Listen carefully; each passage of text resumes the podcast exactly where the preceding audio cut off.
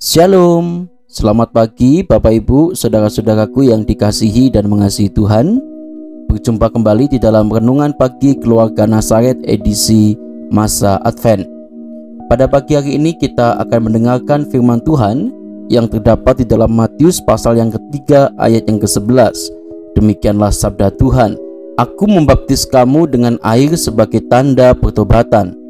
Tetapi ia yang datang kemudian daripadaku lebih berkuasa daripadaku, dan aku tidak layak melepaskan kasutnya.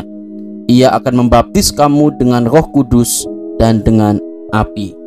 Bapak ibu saudara-saudaraku yang dikasihi dan mengasihi Tuhan Jika kita jujur Pandangan pertama terhadap Yohanes Pembaptis Mungkin kita akan mengatakan bahwa Yohanes Pembaptis itu adalah pria sensasional Bagaimana tidak sensasional Bapak Ibu ia mengenakan jubah bulu unta, berikat pinggangkan kulit dan makan belalang.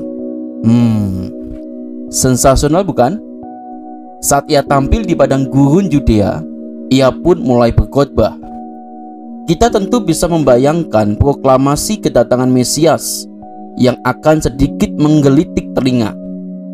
Ia bisa saja mengingatkan orang-orang tentang janji-janji yang luar biasa terkait Mesias bahwa Mesias akan membawa keadilan, memberi kesembuhan, menawarkan stabilitas. Ia juga bisa saja memberitahu mereka tentang kabar baik. Namun tidak Bapak Ibu.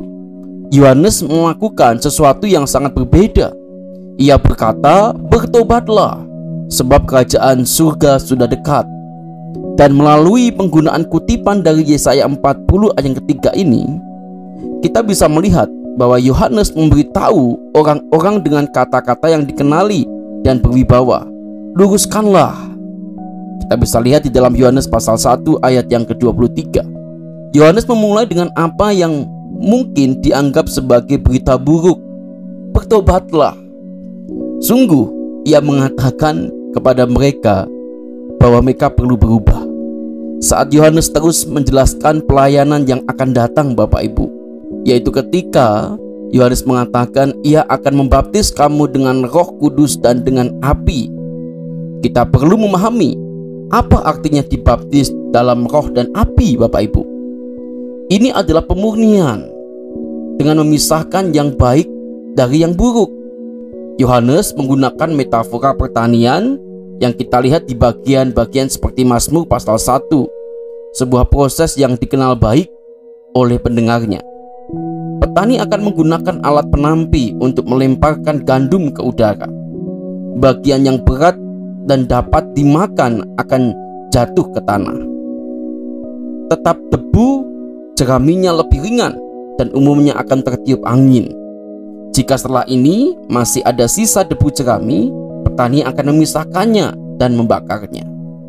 Ini adalah proses pentahiran yang lebih permanen daripada pembasuhan dan saya pikir Itulah intinya. Pembaptisan yang dilakukan Yohanes kepada orang-orang itu adalah signifikan, tetapi tanpa pekerjaan Roh Kudus yang menyertainya, efeknya hanyalah sementara. Jika hanya dengan baptisan Yohanes saja, Bapak Ibu, mereka akan dibasuh kembali. Tetapi karya Yesus melalui Roh Kudus adalah berlaku efektif sepanjang masa. Jadi Bapak Ibu Saudaraku yang dikasihi Tuhan, hari ini kita diajar pembaptisan itu harus di dalam karya Yesus dan melalui Roh Kudus agar pembaptisan itu berlaku efektif sepanjang masa. Kiranya firman Tuhan hari ini mengingatkan kita perlunya kita mempersiapkan diri untuk menyambut kedatangan Yesus. Mari sama-sama kita berdoa. Bapa dalam surga, ajar kami ya Tuhan untuk peka terhadap suaramu hari ini. Ajar kami untuk boleh menakar isi hati kami saat ini. Kami adalah pribadi yang lemah. Kami tak mengerti apa yang kami kerjakan dan lakukan. Tapi kami percaya Tuhan, Engkau yang terus menolong dan memurnikan hati kami. Berkati segala aktivitas kami sepanjang hari ini, kiranya tangan rohmu yang kekal itu, yang penuh kuasa itu, memimpin dan menyertai kami. Terpujilah nama Tuhan, demi Yesus Kristus kami berdoa dan bersyukur. Haleluya. Amin. Selamat pagi Bapak Ibu, selamat beraktivitas kiranya tangan Tuhan menyertai kita sekalian. Stay safe, stay healthy, stay worship and God bless you.